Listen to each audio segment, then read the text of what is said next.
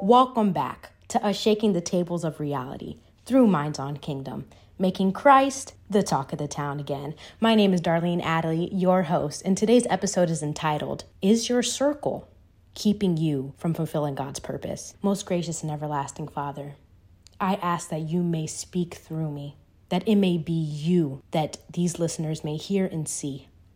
Lord, I pray that you may block me. I pray, Lord God, that you may remove me. They may only hear you and what you have to say. Thank you for everything you have done, and thank you for being a most amazing Father to us. And I pray, Lord God, that you may cover these listeners.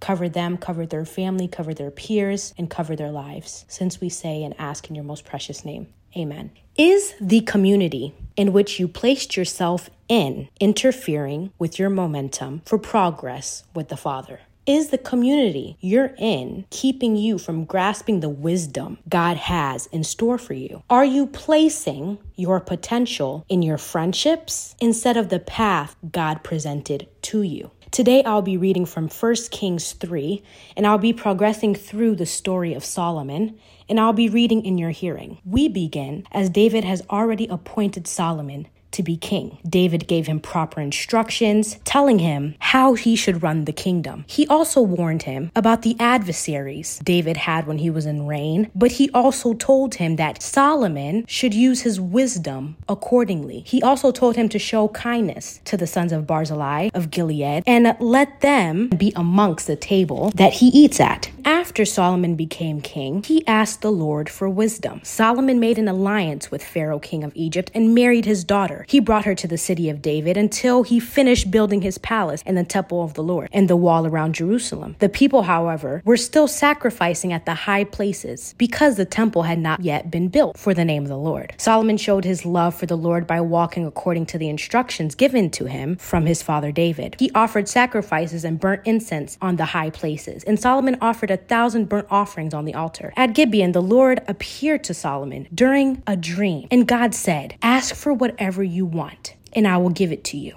Solomon answered, You have shown great kindness to your servant, my father David, because he was faithful to you and righteous and upright in heart. You have continued this great kindness to him and have given him a son to sit on his throne this very day. Now, Lord my God, you have made your servant king in place of my father David, but I am only a little child and do not know how to carry out my duties. Your servant is here among the people, too numerous to count of number. So give Give your servant a discerning heart to govern your people and to distinguish between right and wrong. For who is able to govern this great people of yours? The Lord was pleased that Solomon asked for this. So God said to him, Since you have asked for this, and not for long life or wealth for yourself, nor have asked for the death of your enemies, but for discernment and administering justice, I will do what you have asked. I will give you a wise and discerning heart so that there will never be anyone like you. Moreover, I will give you what you have not asked for, both wealth and honor, so that in your lifetime you will not equal among kings,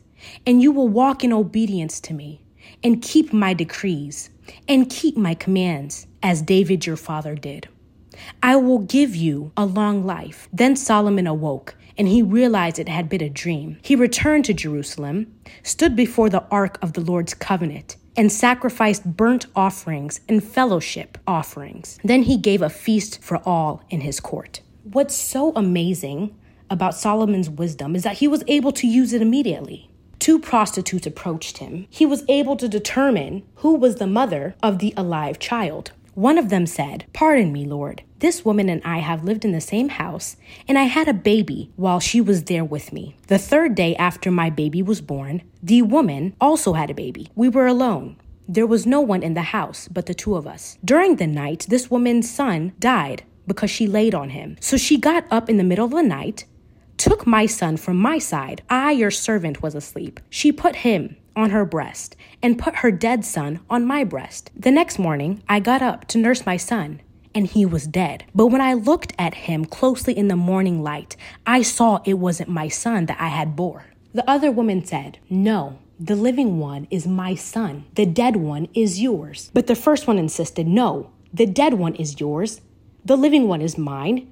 And so they argued before the king. The king said, This one says, My son is alive and your son is dead. While that one says, No, your son is dead and mine is alive. Then the king said, Bring me a sword. So they brought a sword for the king. He then gave an order cut the living child in two and give half to one and give half to the other. The woman whose son was alive was deeply moved of love for her son and said, Please, Lord, give the living baby to the woman. Don't kill him. But the other one said, Neither I nor you shall have him. Cut him into two. Then the king gave the ruling Give the living baby to the first woman. Do not kill him. She is the mother. And this is the wisdom in which the Lord gave upon Solomon. And the Lord spared Solomon from mayhem with his adversaries as he was building the temple, in preparations of the temple, giving him wisdom on how to build the temple. And what I find so fascinating about the Lord is that since David wasn't able to create the temple because of the adversaries that he came across in the past, the Lord granted Solomon with the power on how to build the temple of the Lord. And God braced him from the mayhem. Solomon was able to tell Hiram, You know that because of the wars waged against my father David from all sides, he could not build a temple for the name of the Lord, his God, until the Lord put his enemies under his feet. But now the Lord my God has given me the rest on every side, and there is no adversary or disaster. So, the amount of wisdom that God gave unto Solomon, the wisdom was greater than the wisdom of all people of the East and greater than all the wisdom of Egypt. He was wiser than anyone else, and his fame spread all over the surrounding nations. He spoke 3,000 proverbs, and his songs outnumbered 1,005. From all nations, people came to listen to Solomon's wisdom, sent by all the kings of the world who had heard of his wisdom. So he was able to build the temple. He was able to build his own palace because God was like, you know what? I'm going to let you have a cribbo. You can also have a cribbo as well. And he was saving him from his adversaries. This was a lot of things. God gave him wisdom, God gave him the insight to build the temple of the Lord, God gave him the insight to build his own home, and God braced him from his adversaries. God even helped him to furnish the temple. So he had so many blessings. And because Solomon saw the amount of blessings that God had granted to him, he dedicated the Lord in prayer, thanking him for the temple and presenting sacrifices and just giving praise and adoration to the Father. And the Lord appeared to Solomon when he had finished the temple and the royal palace. The Lord said unto him, I have heard the prayer and the plea you have made before me, and I have consecrated this temple which you have built by putting my name there forever. My eyes and my heart will always be there. As for you, if you walk before me faithfully with integrity, of heart and uprightness, as David your father, all I command and observe, my decree and laws, I will establish your royal throne over Israel forever as I promised David your father when I said, You shall never fail to have a successor on the throne of Israel. But if you or your descendants turn away from me, and this is God letting him know, He's like, You know what? If you, I'm going to give you and tell you the blessings I'll put upon you if you do right. But I will also tell you what will happen to you when you do wrong. But if you and your descendants turn away from me and do not observe the commands and decrees I have given you, and go off to serve other gods and worship them, then I will cut off Israel from the land I have given them, and I will reject his temple. So God is saying it just like that. He's like, you know what? you can have the goodness, you can have a good life. But he's like, don't try me, because you will feel the raft. Then I will cut off Israel from the land I have given them, and will reject this temple I have consecrated for my name. So he's saying, All the hard work you put into this temple, I will reject it. Israel will then become a byword and an object of ridicule amongst all people. This temple will become a heap of rubble. Hey, Wow. This temple will become a heap of rubble.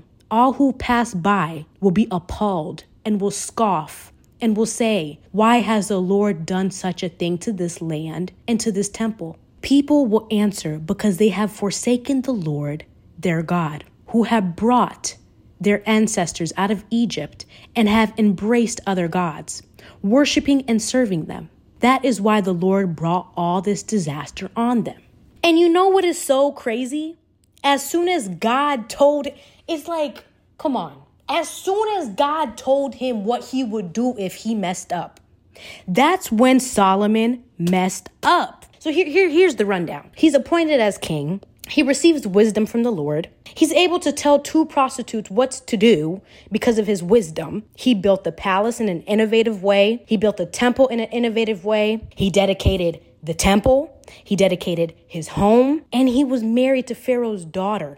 He was married to Pharaoh's daughter from the beginning, but like, you know what I'm saying? But he was he was living a good life. He was living a good life. And God even took away the adversaries. Like, dude was not having beef with nobody at that time. He, he, he put a pause. But because he was so confident, we cannot just become stagnant when God delivers us with a gift. Because God will be like, you know what, honey? The same way I gave it to you is the same way I could take it back. Don't get too, don't get too comfy. Because the same way I gave it to you, I could take it back. And things went wrong when Queen Sheba entered the chat. When Queen Sheba entered the chat room, baby, Queen Sheba heard about how good he was. She heard how how he was full of wisdom, and she came with the best things. She was like, "You know what? I'm going to pull up to impress because because I, I'm I'm queen." And she arrived to Jerusalem in a great caravan with camels, the best spices. Like this spices had to be the best, the best. It had to be something that was very impressive. She came with large quantities of gold. She came with precious stones. And she came to Solomon and talked to him about all she had on her mind. When the queen saw all the wisdom of Solomon and the palace he had built, and the food on his table, and the seating of the officials, the servants in their robes, his cupbearers, the burnt offerings he made, and the temple of the Lord, she was overwhelmed. She's like, What? I've, I've never seen something like this before. And because she gassed him up so much and, and she got into his head, because this is when things just went 180. Things were going so well. Him and God were on such a good path. And she said unto the king, The report I heard in my own country about your achievements and your wisdom is true.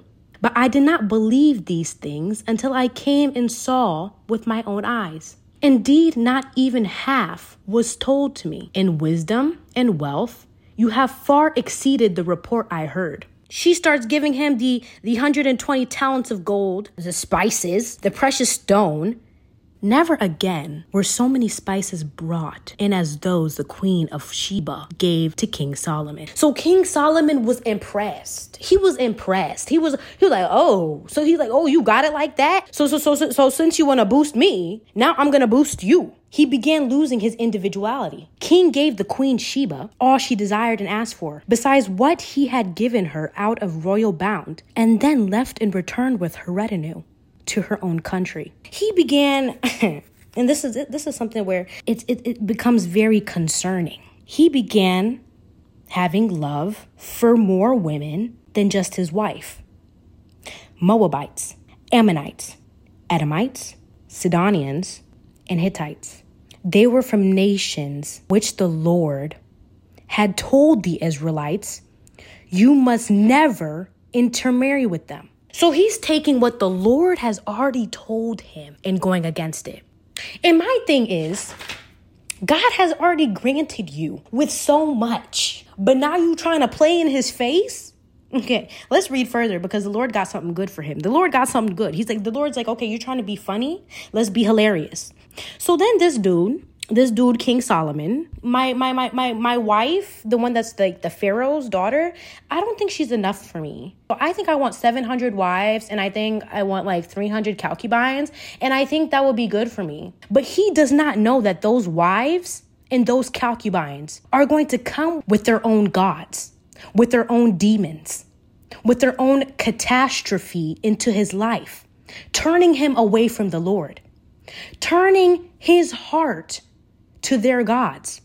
Nevertheless, Solomon held fast to them in love. As Solomon grew old, his wives turned his heart after other gods, and his heart was not fully devoted to the God that we serve. So, the instructions that his father gave him at the very beginning just not listening. He started following goddess and goddesses and all these people that all these all these demonic type so Solomon did evil in the eyes of the Lord. And the Lord was like, You know what, baby? I got something for you. You're trying to be funny. Let's be funny. He did not follow the Lord completely as David, his father, did. And then the Lord entered the chat. God entered the chat. The Lord became angry. The Lord became furious with Solomon because of his heart and how his heart turned away from the Lord, the God of Israel, who had appeared to him twice. Although he had forbidden Solomon to follow other gods, Solomon did not keep the Lord's command. So the Lord said to Solomon, Since this is your attitude, He's like, since you're trying to be funny and you have not kept my covenant and my decrees, which I have commanded you, I will certainly tear the kingdom away from you and give it to one of your subordinates. For the sake of David, your father, I will not do it during your lifetime. I will tear it out of the hand of your son. And he's like, ooh, hmm, the God that we serve. So he's telling him, since you did me wrong, I'm gonna spare you, but wait till your son comes. Yet I will not tear the whole kingdom down from him, but will give him one tribe for the sake of David, my servant, and for the sake of Jerusalem, which I have chosen. So even though Solomon did wrong, the Lord is still sparing him slightly. But then the Lord was like, you know what? I got something else for you. The Lord raised up his adversaries. Here came Hadad, his other adversary named Rezon. Then he rose up Jeroboam. The Lord was like, you know what? You was trying to be funny, so now let's be hilarious. He's, if I give you something and I pour into you and I pour into you and I pour into you and you try to do some craziness and, and show out in front of my face, the Lord is like, I got something for you. Solomon reigned in Jerusalem over all Israel for 40 years.